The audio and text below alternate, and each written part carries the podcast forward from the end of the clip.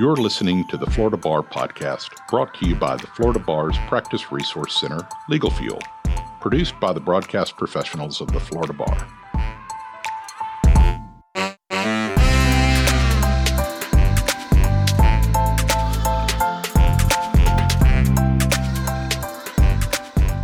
To the Florida Bar Podcast, brought to you by Legal Fuel, the practice resource center of the Florida Bar. We're so glad you're joining us. This is Christine Bilbrey. I'm a senior practice management advisor at the bar and one of the hosts of the show, which is being recorded from our home offices in Tallahassee, Florida. Hello, I'm Karla Eckardt. I'm a practice management advisor at the Florida Bar and a co host of today's podcast. Our goal at the Practice Resource Center is to assist Florida attorneys with running the business side of their law practices we focus on a different topic each month and carry the theme through our website with related tips, videos, and articles. So, back in 2006, when the idea of a Florida registered paralegal program was first being considered, my one of my old professors, Judge Ross Goodman, who was chair of the special committee to study paralegal regulations, said, and I quote, I think lawyers are going to realize the benefits of having this program is that they are going to have better trained paralegals. They're going to be able to identify the better paralegals in the hiring process. And the paralegals that they do have are going to get continuing education that is going to be a benefit to the lawyers and the law firms. And joining us to discuss the program and why an FRP can be such a valuable member of a firm is Margo Valenti. Margo is the founder and CEO of Law Office Support Services a virtual paralegal and legal support service for solo practitioners and small firms, and proud member benefits provider for the Florida Bar. During a career that spans 30 years, Margo has held numerous positions with well established law firms, from humble beginnings as a legal assistant trainee to attaining Florida Bar registered paralegal status at the program's inception to serving in the all encompassing role of a law firm administrator. Margo's last post before starting her own company was as a senior member of an IPO team charged with taking companies public on the New York Stock Exchange. Margo holds a Bachelor of Science degree in Business Administration from the University of Florida and she has had the honor of serving as the vice chair for the Florida Bar's newly formed FRP Enrichment Committee in 2019 as the chair of its communications subcommittee. And currently, Margo serves as the chair of the FRP Enrichment Committee. Welcome to the show, Margo. Oh, thank you so much for having me. I am thrilled to be here and having the opportunity to talk about Florida Registered Paralegals. So, Margo, can you tell our listeners a little bit about yourself and the path you've taken to become such a champion of the Florida Registered Paralegal Program? I'm very proud of my career. I've had it over 30 years, and I started out, as you mentioned, a legal assistant trainee. Um, I, when I walked in the door for the first day, there was an IBM Selectric sitting there on my desk, and I thought I had hit the big time. I was so proud of the fact that mine actually corrected and I could get rid of the whiteout whenever I needed it, which was rare, but I'll throw that in there later. But the interesting part of it is, is that through my career and being in the legal industry, I started out in litigation. I went to land use. I've worked in uh, corporate and transaction. I've worked in securities. I do probate work. I've had the opportunity to learn, and I've been very encouraged by the attorneys that I work with in the administration. As being a legal assistant trainee and then being a law firm administrator, I got to run all the tasks. I knew all the jobs. So that really did help me be a very good, I thought legal, you know, as a very good law firm administrator because I could step into any of the jobs. I could figure out what was going on. You know, it's not unusual that someone doesn't show up that day and you have to be able to fill in for them. So I think that helps me in being able to sit here today and talk about a paralegal because then I reached that element. I went from being a legal assistant trainee to being a paralegal and then going to being a law firm administrator. I think the paralegal part of it is always near and dear to me because that's the part where you're actually connecting with the client. You're helping people. You're actually out there, you know, connecting with them, and you can see that the services that you're giving them means something to them. So it means something to you. It's, it's the part of the, the the job that you really feel that it is fulfilling. So that got me today where I started with my own company because as an administrator, eh, I had a, a position open one time, and there was numerous applications and when I asked the attorneys why they were going to leave their solo practitioners, their solo practice to come to us, they said it was because they had they didn't have support. They didn't have anybody to help them. And it was because there wasn't resources out there. So as the legal industry changed, things became more electronic. There's the virtual world, there's e-filing, everything got to the point where it actually was a viable situation to take it virtual. And I think now that we've seen in the past six to eight months, you know, that's even leaping, there's leaps and bounds that have happened in the last six to eight months to work at virtual as well.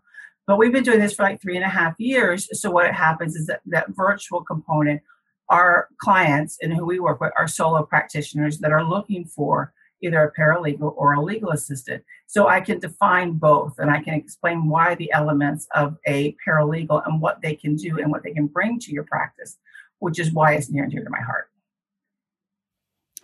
That's interesting. And I, I, really appreciate that because I too sort of started the same path. Of course, I haven't been at it, nor am I as ex- experienced as you, but it was very similar. You, you sort of start, I started as an intern and then you, you move up the ranks. Um, but there's something special about the paralegal position because again, like you said, you, you connect not just with the clients, but also with the attorneys on a more sort of interesting level um, than just doing administrative tasks. So I appreciate that you brought that up.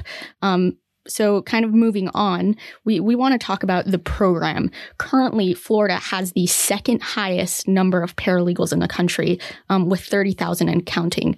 Um, but only 4,481 of those are Florida registered paralegals. So in order to get the word out, we want to start with the basics. What is required to receive the FRP designation? The benefits of becoming a Florida registered paralegal and the reasons behind it is because of the education component to become a Florida registered paralegal, there's three different paths you can take. The first path is by education and work experience. The education experience that say if you have a bachelor's degree, you have less of amount of work experience that you need. If you take the second path with using an associate's degree, you have to have a longer work experience.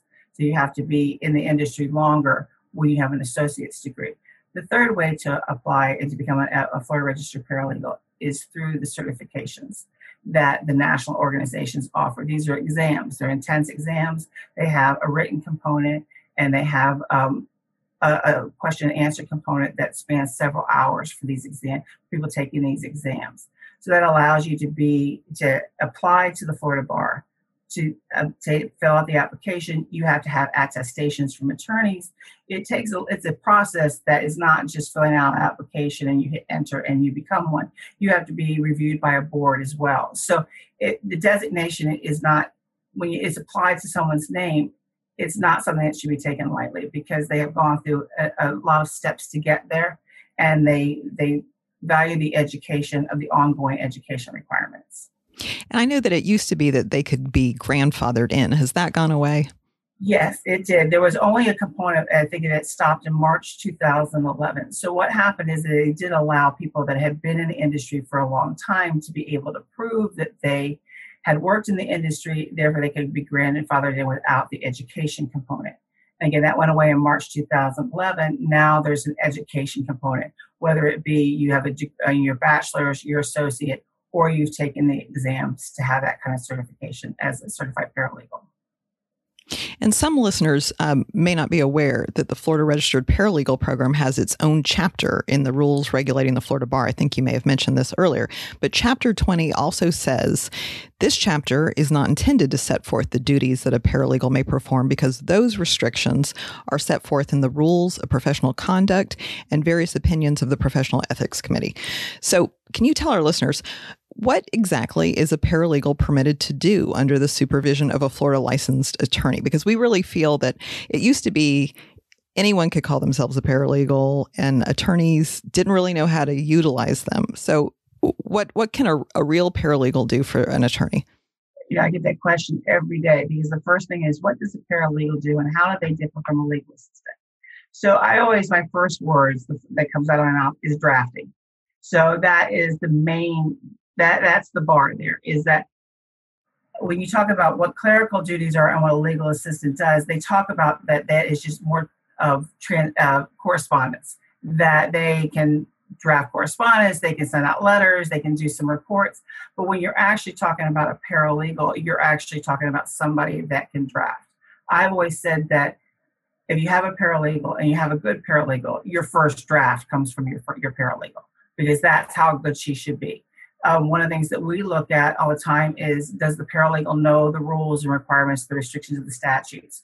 Can they talk to you in depth about the statutes? Um, I writing samples. A good paralegal that can write would always provide a writing sample. So I think that's where attorneys miss it. Like I always say, well, what are you looking for? Are you looking for someone to answer your phone? Are you looking for someone to actually interact with your clients? You know, set meetings. That's a legal assistant. But if you're looking for somebody to hold your hand through trial preparation or actually put together discovery responses, or you're looking for somebody to draft agreements, or in my case with the IPO, there was a lot of regulatory requirements that you had to fill, you know, in-depth documents you had to provide. It would be on the same path. That's where you get into a paralegal. Once you hit that drafting mark, whether it be pleadings, it'd be, you know, reports, it's going to be, you know, um, even applications and say in family law where a lot of it is form based those still require an element of having a legal knowledge behind them and that's where you get to the paralegal and it's so it's so important to value your paralegal. My husband, when he was at a big firm um, as an associate, uh, he said law school doesn't teach you how to practice law. And I said, well, what do you do? He said, uh, when you get to your firm, you go find the paralegals. Yeah. So you know, it's funny that you mentioned that because we get that every day, and it's because my because in working from a large firm and working with you know a group of attorneys to now working with solo practitioners, you know, we're really the only connection that they have, and it kind of. It, but it's the same way from big firm to small firm.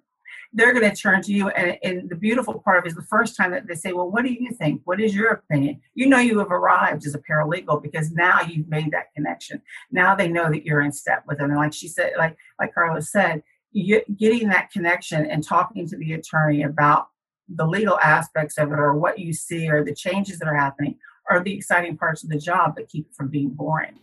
So now that we've talked about what paralegals are permitted to do, what are they not permitted to do? And I want the attorneys to really pay attention to this because some of them rely far too heavily on their paralegals. Yeah, they should not so be taking can... your CLEs for you. Yes, that, that is true. or, or sharing those codes amongst the group. That's got to stop. they need to be. Everybody needs to be in that class together. Uh, one of the things that they should not do a lot of times is that they'll they'll be dark where you are trying to get a hold of the attorney and there's an issue with the client and and, and knowing that the issue is there that needs attorneys an attorney's attention is, is just as important. I think because that's as we get to the unlicensed practice of law, that's where a good paralegal knows where that line is at. But when you're trying to get it to an attorney and they don't they don't communicate back with you, that's the part that it becomes you're now putting them in a position where that client is is going to want them to say something that they clearly should not be saying. And that that and that point where you need to that's where an attorney's not supervising that's where it occurs. It's when they're not really they'll just say no just go ahead and answer it or deal with it when you know that they need to be handling that matter. They wouldn't be coming to you if they didn't think it was something that you because they're in a position that eh, they're having to give legal advice, and right. that that's a huge no no. I mean, a lot of times a paralegal is the face of the firm for that client. If if you have a busy practice, there's a lot of like just day to day. Um, you know, they've got to come in and sign something. Then we got to drop off documents that you're going to go over the doc, your financial documents with them or something. Um, but they, if they start to rely on the paralegal for that. It, I absolutely have seen that before that the paralegal knows that maybe the attorney is not going to get back to them and it's just easier to answer the question. But there's that very, very, it's gray, but it shouldn't be the line of giving legal advice. So. Oh, no, I agree. And you can usually tell with the buzzwords that the client is giving you. If there's, they turn to you and they say, well, what do you think? Okay. If they're asking you, what do you think? That's not for you to answer. You need to say, you know, let me get the attorney to call you back and give you, you know, some direction on that. There's just things of how should I do this or can you mm-hmm. tell me mm-hmm. how to do this? Those are things that you definitely know need to be elevated up to an attorney to handle because of the fact that they're asking you to give them advice or they're asking you to analyze a situation for them. And a good paralegal, and that comes through the continuing legal education, it, it, it tells you, it, you know, it tells you the horror stories are out there where people actually have overstepped those bounds. A good paralegal is going to know when they're calling you, it's important for you to answer the phone. And and again, just to get into the weeds a little bit, because we get this question a lot, because attorneys again are unsure how to right, utilize paralegals. Um, so, is an attorney permitted to bill a client for a paralegal's time um, when they're working on their case, and what what tasks exactly are billable? Okay. Yes, they can. The interesting part of it is they can actually be a cost center. Of course, as Christine will tell you, that that all has to be set out in that engagement letter. So you definitely want to make sure that the client is well aware of that. And that, you know, one of the things you have to announce that you're a paralegal at the beginning to let them know that that is a part of the relationship they're going to have with the client. Yes, they can bill. And one of the things that most of our, like when you're communicating, that are those conferences or those telephone conferences explaining things to the, the client on the phone are just the same as whether an attorney does it. You're also billing for that you know, where you're actually typing correspondence or you're drafting their documents or forms, you're still billing for all of that.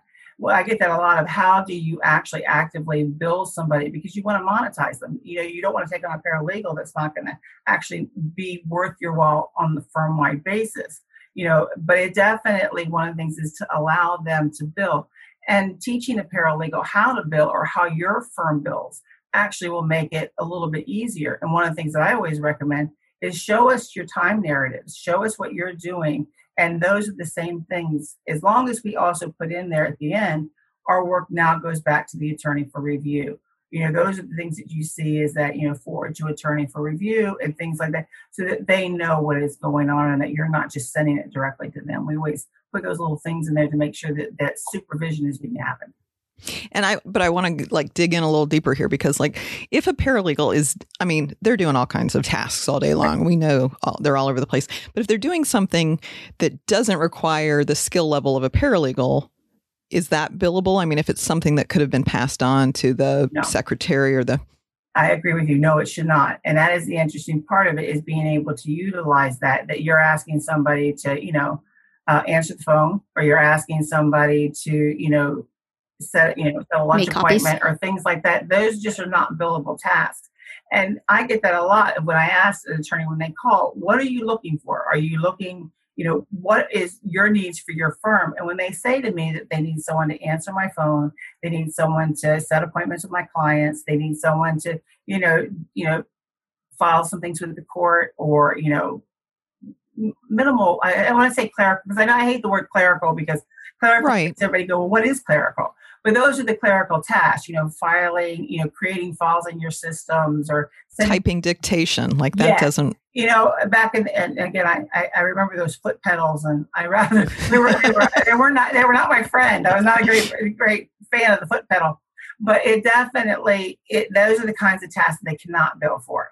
Now, what, then you get into the point where uh, if you need a paralegal and your practice dictates to the fact that you now have someone that you need to do you know, do the first draft or put the documents together. If you want to build a practice, and I, I truly believe this in today's economy, you can't do it without a paralegal because you can't market efficiently your, your practice without having someone behind it doing the work.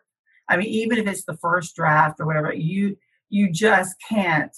You can't. You've got to be out there. in The time that you spend marketing, or the time that you spend doing, you know, a simple agreement, which is going to be the best time that you, the best way to spend your time. And that's why we always suggest that that paralegal is going to be there. Now, again, if you need a hybrid, you know, and that's what your practice wants, you have to understand that she's not going to be able to bill all of her time.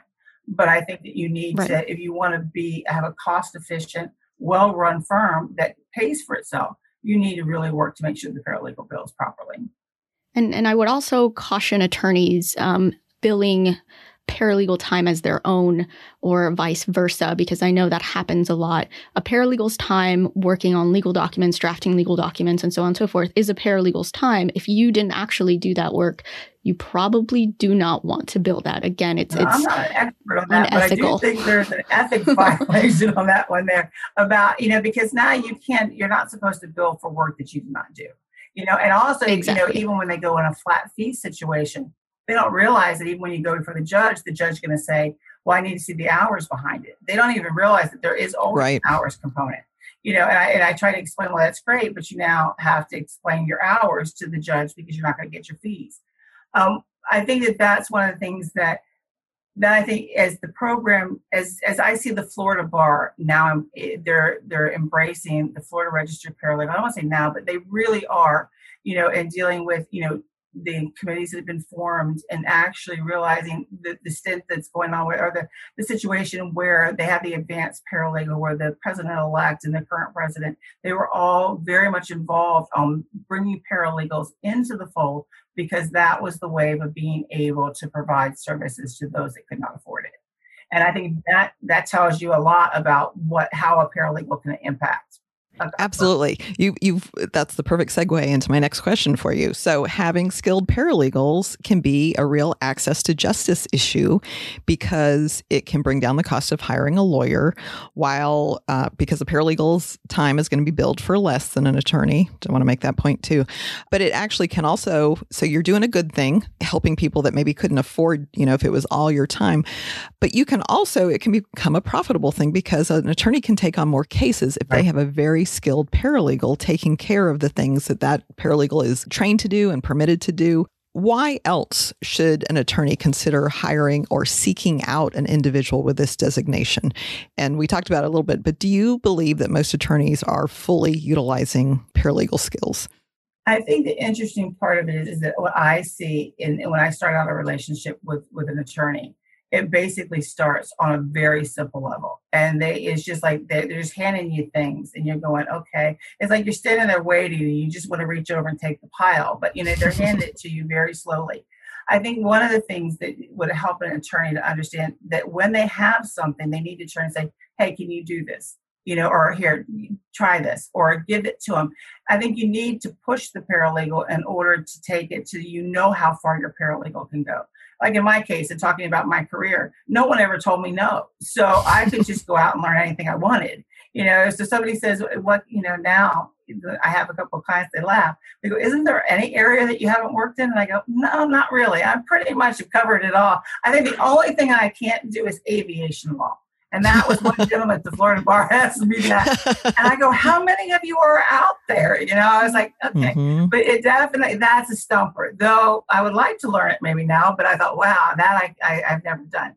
But I think that you need, if you want to embrace a paralegal, you need to, when they walk in, of course, this is after you've vetted their qualifications, that you feel comfortable with the person that you brought in. And again, I strongly recommend that because, as Christine mentioned, anybody can really call themselves a paralegal you need to do your homework. You need to ask for the writing samples. You need to ask them in depth questions about the statutes that you want them to work in. If they can't answer that, then they're not for you because they're not somebody that if a, if a paralegal loves the area she's working in, she knows the area she's working in. Because one of the things about the CLE, there we are we are able to go in and take a CLE, the same CLE that an attorney takes and the CLEs that we offer on through the FRP Enrichment Committee, they are also attorneys can attend them. So we're not offering something that you can't an attorney couldn't learn. You know, so it definitely you you need to ask those questions. You need to know, and then when you bring them in, you now need to give them the work. I had one guy one time tell me I had an assistant as an administrator one time, an assistant, and I kept saying, well, know, I need a trainer and all like that. And the attorney looked at me. He was the firm, you know, he was running the firm. He turns to me and goes, Margo, if that person is not trained, that's not her fault. That's yours. So if that person, if you're not utilizing the paralegal as much as you should, that's your fault, not theirs. You just need to keep you need to keep going and handing them things because a good paralegal is going to take it. She may not know how to do it, but pretty much within, by the time she hands it back to you, she's going to learn every aspect about that and hand you back a product you can use because that's what that's just what a paralegal does. I really believe that. And you're in a unique position, being not only that you've been a paralegal, um, but you also have uh, the company law office support services again, um, which we mentioned earlier is a member benefit. Um, so you can kind of see the hiring side um, when when you hire out paralegals and whatnot. But so so this is like a twofold question. One, do FRPs command a higher salary than paralegals without the designation? And again, you're in a unique position to know whether or not that's the case. And then two, does your company, Law Office Support Services, employ FRPs or do you encourage the paralegals that work for you to apply for the FRP designation? Oh, both. Um, I have a, a system in place where to maintain the quality that I want for the the documents that we we give to the attorneys that we work for.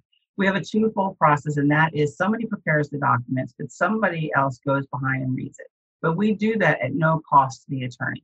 So, in order for me to do that and, and for me to offer that, I have to have those that are at the higher end of their game, that they actually, you know, that product has to come to me where it's almost picture perfect because I need to look at it and move it on because we're all doing it for each other. So that way we do encourage FRPs. If I, you know, FRPs, they, I believe they have, they have two things. They know when they have reached the part where they should not be talking anymore, that they now need to get the attorney involved. I have a lot of people that, especially as an administrator, where I kept saying, you know, please don't say that to the client, or please, you need to, you need to understand that you've now reached. You know, you have to explain that you have to explain that, then they're really not to the level that they need to be. But a paralegal will know that. And also, in an FRP, usually the, the ongoing and education that they take in, they will do more than what is required because they are learning their, I want to say their craft. That's the only way to put it. You're learning as much as you can. I mean, there's a lot of times where I would take the paralegal over the attorney in the practice yard any day because she knows what she's, you know, she's really, she spent a lot of time doing it. So I really I think that that's something that when you're when you go to hire one, you need to consider that. I mean, a lot of times I get those questions about, well, I want to hire somebody and I want to pay them, you know, eighteen to twenty dollars an hour. And then you look at it, you go, but you're billing three fifty an hour. So where do you think that you're going to get for that? You know, where do you really think that's going to help you? Now, granted, if you bring in a paralegal and you're billing three fifty an hour, you have a paralegal that you're paying, you know, a, a, a very a nice, you know, wage too. But you're still probably going to make twice as that on there if you do it properly and you have a properly trained paralegal. She's going to bring those types of skills to the table that you have. You are going to give a product that is worth that kind of money, that dollar amount that you're going to bill for a paralegal.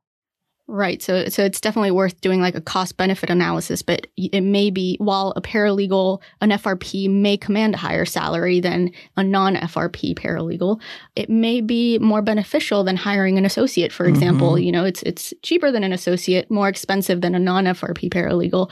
Um, but it's they're worth their money in gold. Oh, I agree. And the interesting part of it is that when you say that about bringing on an associate, one of the things that we always get is that well, uh, they would bring on an associate because they could go into court.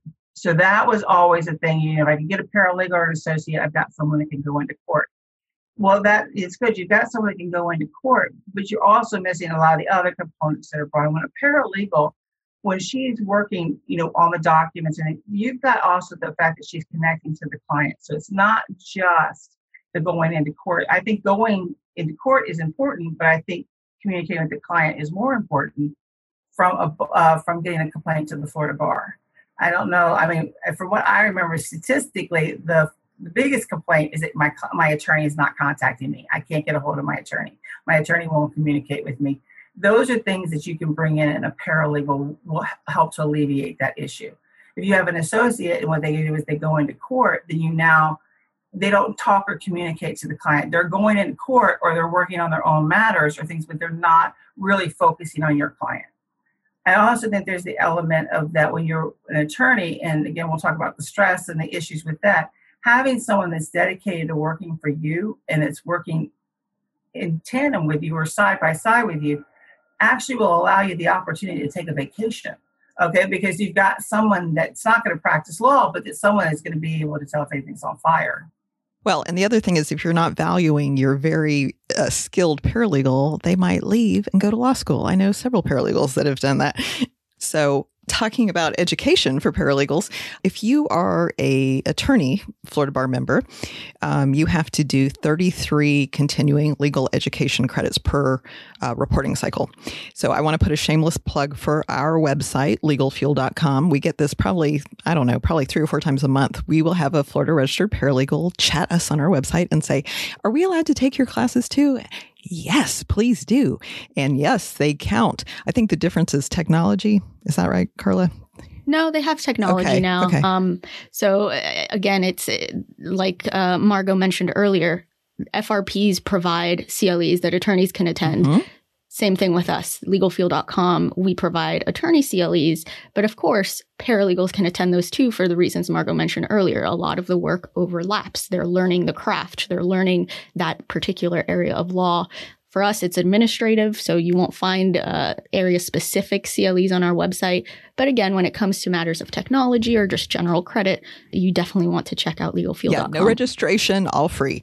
Oh, I was going to say from the technology standpoint, especially as now, when you're, you know, now when you're looking at what you offer from technology and, and the ability to look at it, I think that there's not enough credits that they ask for in technology because right now you can't, everything you do hinges on what kind of technology is out there.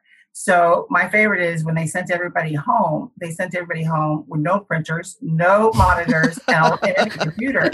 But my favorite thing is, is did they give you an envelope so you could mail something out? Or do you, you know, they just, there was that huge disconnect. So Reddit was great for the first couple of weeks, but when you're trying to technology has to step in. And see, I really believe that when you talk about the technology and the things available on your website, somebody says, Well, how does it work? And I think that, you know, when I went for the member benefit status, one of the things they asked me is, you know, why now? And why now is because, well, first, Christine Bilbrey says that you don't have to have the paralegal or legal assistant sitting outside. And I agree with that. I mean, I truly do. And also for the fact that technology is where it is you know mm-hmm. and that's why i think that you have a disconnect where attorneys do not learn the technology that they need in order to run their practices. They purchase it but they don't learn it.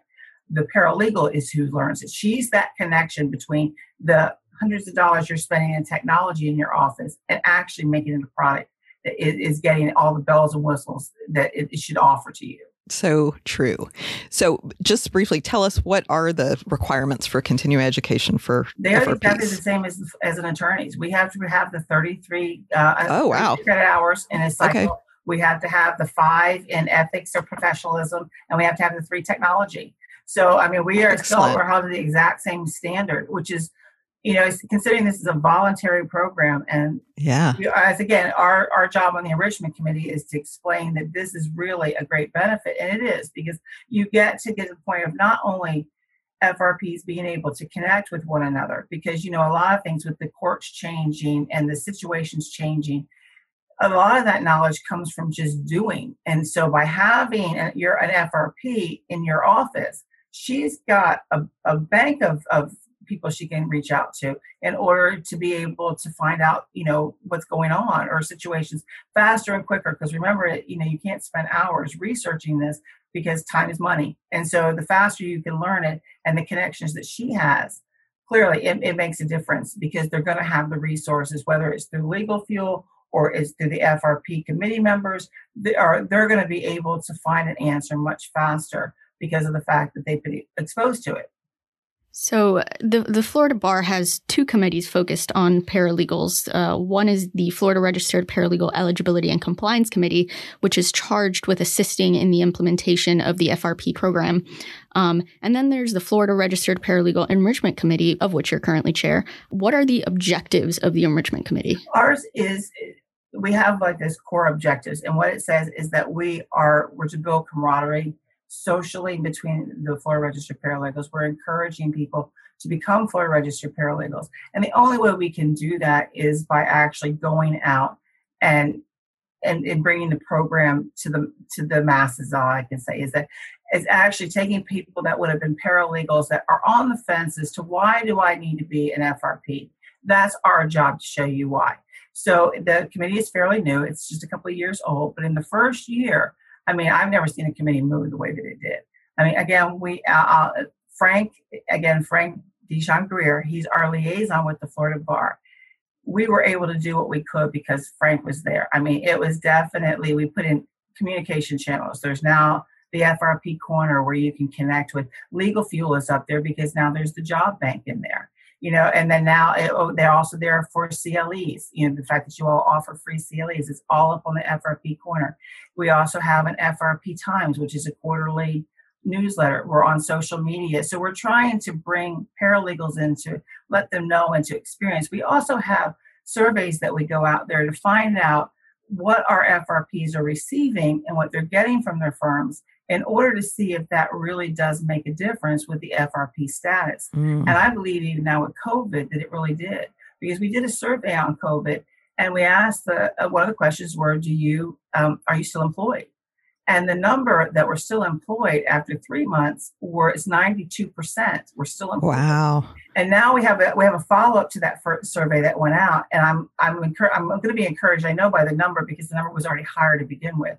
I think one of the things that in this case, being an FRP, I think did make a difference. I really did because you needed someone that when you were cutting back staff, you had someone that could do a lot of different, handle a lot of aspects of your law firm than not just one particular job or not just one answering the phone or that they could do it all. And again, how you bill it determines it, but now you've got somebody that can do the, is a package.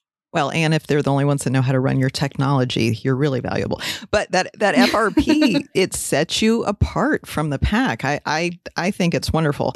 And Frank, it's funny the people that work with your committees when they when it comes up because they have other things going on, um, they light up. That so I, your group must be a delight to work with, and your committee and my committee. I'm the staff liaison, like Frank does for your committee. I'm the staff liaison for the mental health and wellness of Florida lawyers. So we are the stress and the you know we're trying to make it more positive, and we've been getting a lot of resources, but we your committee and my com- committee share a Florida Board of Governors liaison you know, um, and it's Wayne LaRue Smith, and he's been our BOG for uh, BOG liaison for a while. But so he at one of our meetings piped up and started talking about. I didn't know that we shared this, and so I become more aware of his work on behalf of FRPs. So, what are the benefits? You've mentioned some of them already, but when they become a Florida registered paralegal, what's in the works going forward? What what is? I know that there are some things that Wayne and you and uh, Frank are working on. Right. Well, if you become an FRP, you have, when you go to the member benefits, you are able to use all the member benefits that are up there. That they actually, you know, the, the discounts that are received, you get to use, you know, the special programs that, you know, they have through, like, if you need health insurance, you've got insurance, the member benefit providers. There's things that you can actually utilize that I don't think most FRPs really realize until they start coming to our meetings or they start, you know, embracing the meetings. But also, one of the things is that because of your committee and the fact of what they're doing to help attorneys through this COVID, some of the things that we're anticipating as well, that would be more of a mental health thing for paralegals to be able to, to tap into it in, in the next couple of months. Because again, you know, we're talking about mental health and, you know, the legal industry is stressful anyway. Now add this on top of it, you know, you now have another element why you, why I have attorneys that are trying to talk to me, trying to do their practice, and you can hear the kids talking in the background and going to school I mean, it's a completely different environment than anybody ever anticipated. But that also helps that a lot of that goes down to the paralegal. There's a little bit more stress on that. But we're looking for more of a mental health kind of aspect, which, you know, Wayne and your committee are looking to help us with as we go forward, because we do think that that's also going to, I think it's across the board going to help not only the paralegal, but will help the attorney as well as we have that ability to, you know, we to to tap into those resources, especially from a mental health standpoint. Everybody needs an opportunity to talk to somebody or to get those services, you know, just to make sure that you may not need them to the level where it's extreme, but it also helps to keep you at a level that you don't have to just always be on a stressful level, where it doesn't always have to be that way. You can be proactive on that. And that's what I think you all are going to be helping us with in the mental health part of it, that you'll be able to, um, you know, those are benefits that we're hoping to add as well. So in addition to that, we've just done so to alleviate some, we've also put on a the free FRP every month. So right now there's a free FRP CLE that is available through member benefits, but also through the enrichment committee.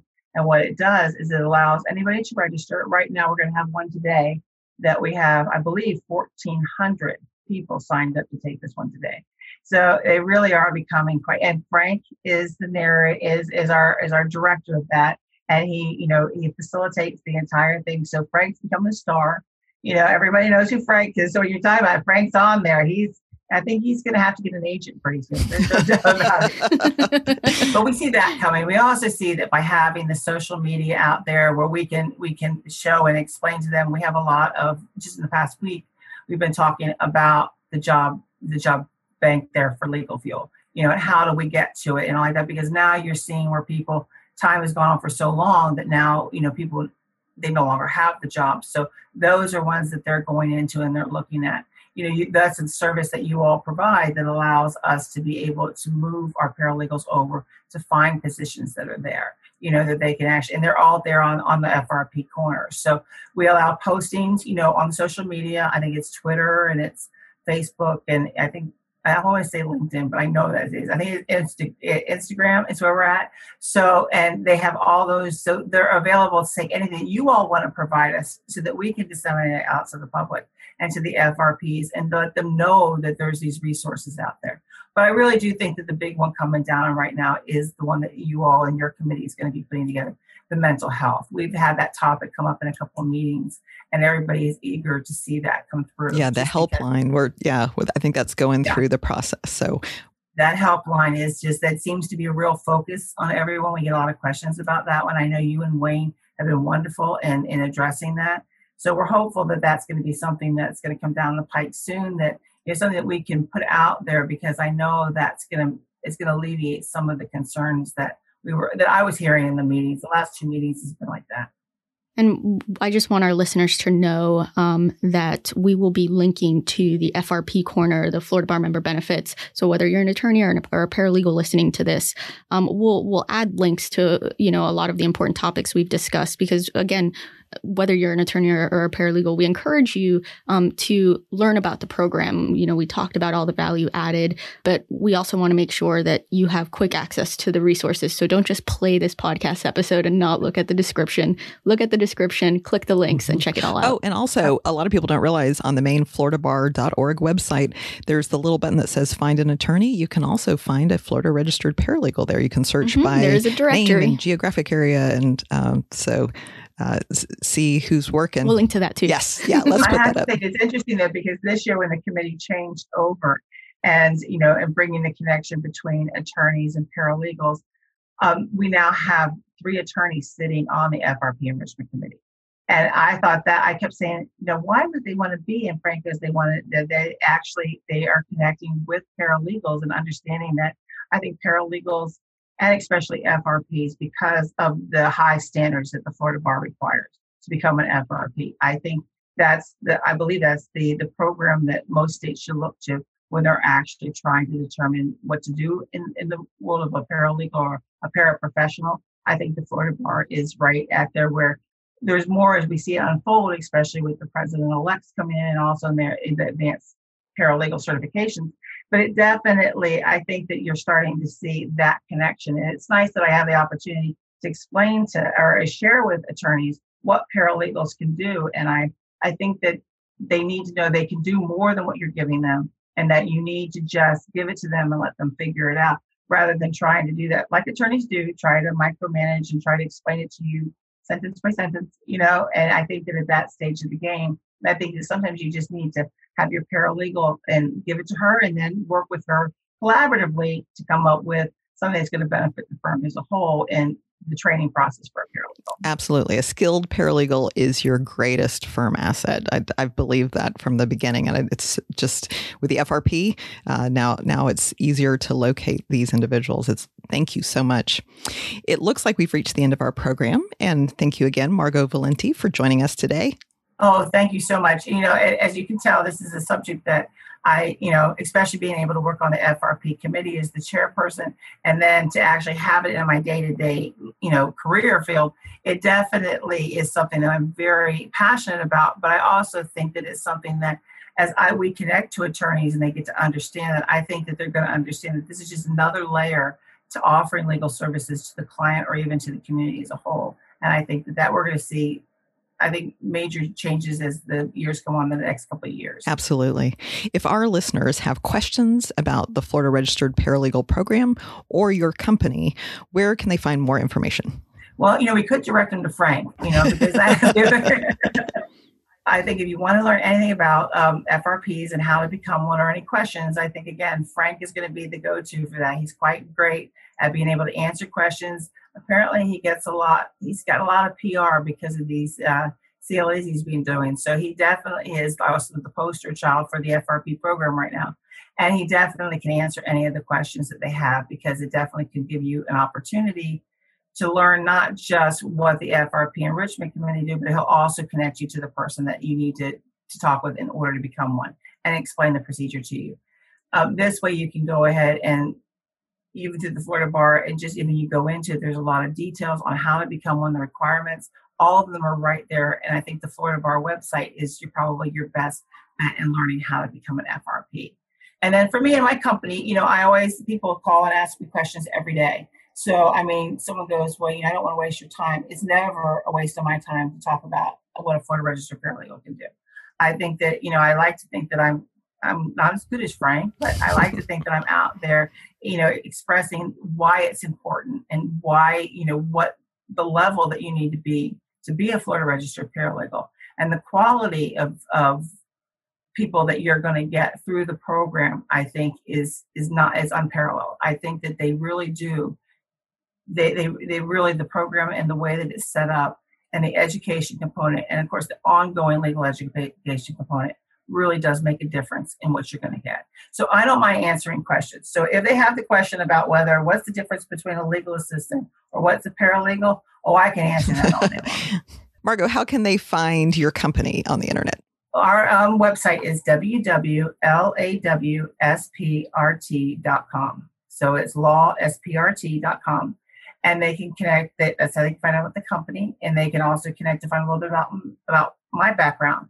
But there's also the phone numbers on there to contact us, and you can also email us. Uh, if you'd like to email me or just even ask questions about how a paralegal would work or fit into your firm, um, my they have my email address, which is mvalenti at lawsprt.com and send me an email. I will be more than happy to explain or even have a dialogue with you. And and I even do that with people that are just wanting to know what to do with their practice. I spend a lot of my time talking to um, attorneys in order for them to be able to know where to go or what they can do or resources. And that doesn't even necessarily mean that they might become a client. You know, they'll become a client, and because they asked you about being a hard sale, I'm not. You're going to become a client when you need my services. So that way, if you just want to ask me how to do it or what you're going to be looking for or what the future holds for your practice, I can I can certainly help them in any way that they need.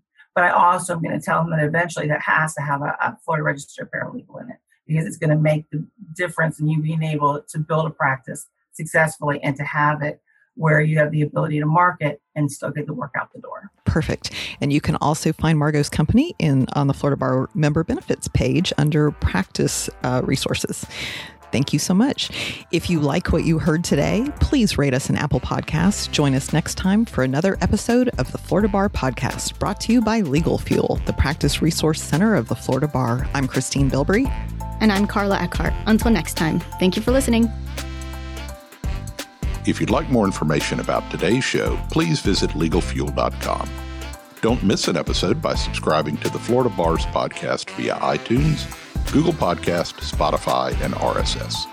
Find the Florida Bar's Practice Resource Center Legal Fuel on Twitter, Facebook, and Instagram. The views expressed by the participants of this program are their own and do not represent the views of, nor are they endorsed by, the Florida Bar. None of the content should be considered legal advice. As always, consult a lawyer.